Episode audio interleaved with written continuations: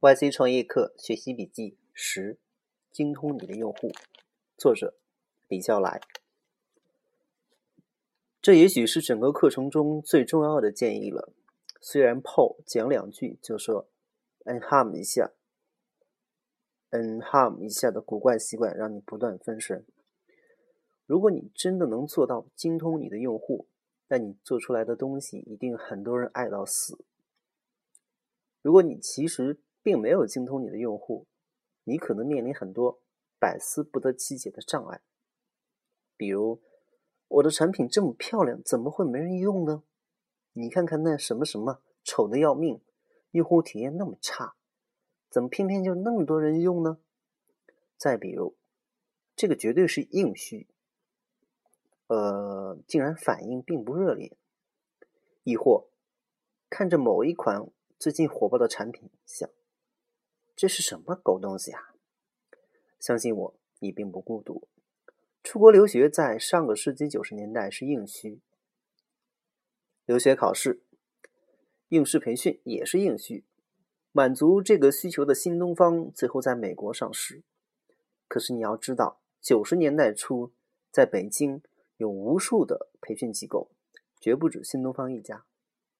我的前老板俞敏洪是我比较近距离见过的。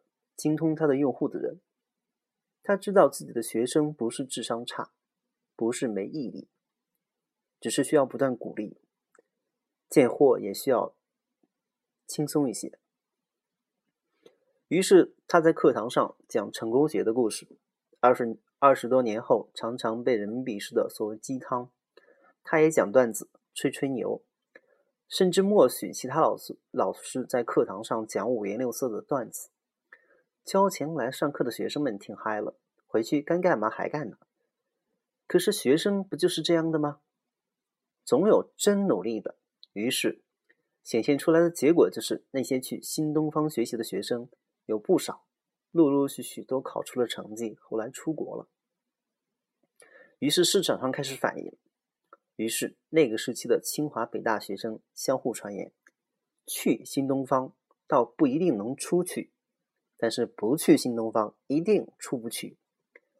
至于什么词根，至于什么词根词缀记忆法，各种考试的起因技巧，从来都不是新东方应试培训的核心竞争力。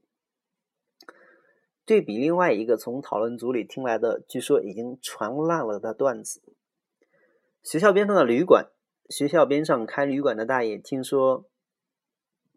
来开房的学生们说是来开房上自习，然后就把床撤了，改成自习室，满心欢喜的等受欢迎，然后，然后就没有然后了。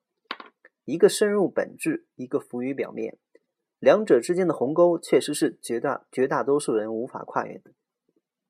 这里可以重新提一下那个方法论：从满足自己的需求开始。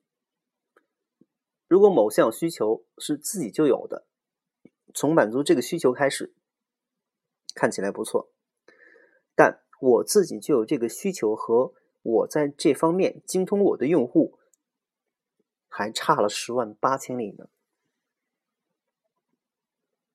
我自己有这个需求，和别人也有这个需求，相差十万八千里。我自己有这个需求，也有别人有这样的需求。和真的很多很多人有这个需求，要多到一定的需求才能支撑一个创业项目，依然差到十万八千里。想想那些看起来不错却后来关闭的服务吧，比如谷歌的 RSS 订阅服务。即便这个是能够支撑起一个好的创业项目的真实需求，我是否能做好，做的比别人好好十倍，这也是一个很大的问号。接下来还要看解决方案，要看团队，要看执行，要看执着。做天使投资的时候，最大的陷阱就是投资冲动。这三个小问题是让我自己冷下来的最简单、最实用的方法。人与人之间的兴奋的沸点不一样，我个人属于很容易兴奋的人，所以必须给自己设置一个方式，过滤掉不需要、不必要的兴奋。如何精通自己的用户？课程里有很多方法论。想尽一切办法亲自去找用户，而不是采采用程序员喜欢的自动的方式，做更深入的、能够获得用户真实答案的调查，关注各种各样的进阶指标，如 DAU、每日活跃度、retention、留存率之类的。不精通用户，就无法做，就无法有靠谱的创建，无法做更好的产品，无法更快的成长。创业时出现一切的问题，大多数可以归结为不够精通你的客户。从满足自己的需求开始，就是一个好的起点。之后呢，就要满足别人的需求了，这不容易，真的不容易。我的一个项目合伙人，他做出来的产品。不用任何 PR 都可以初期每天增长几万用户。曾经跟我分享他的方法论，我就想，如果我做出来之后放在那里，会不会有陌生人主动来用？会不会有很多陌生人来用？他们会不会把这个东西推荐给身边的人？这段话，这段谈话对我很有帮助。从那之后，我就不把不再把自己所谓的影响力当做优势。曾经我还真把这个当回事儿。二零一三年年初做 New One 的时候，客观评价的说，如果是某个无名的程序员写出那么简陋的一个东西，果真真的是没人看的。再后来发现，甚至可能是劣势。大家大家对李笑来都很客气。李笑来说，做了个什么东西？大家来看看。不懂的说，好啊，李笑来又做了个啥？懂的人，那些人看出了问题，却也不说，觉得说出来可能得罪我，得不偿失，悄悄的走了，正如悄悄的来。还有一个普世的方法论，无论做什么事情，都可以再问一遍，更本质的什是什么？如果用户有这么个需求，那么更本质的原因是什么？于是就有了很多这样的思考。用户要什么就给什么是不对的，因为大多数用户不可能对你的产品有。全面、深入、长期的打算。至于以讹传讹的用户就是白痴，据传来自乔布斯，其实是肤浅的看法。用户那么白痴的话，用户早就被更差的产品抢走了。显然，差的产品更多。这个我倒是相当同意。一切能够满足人性弱点的产品，都是令用户热爱的。比如，如果你能让用户再懒一点，再懒一点。那么他会就会爱你多一点，再多一点。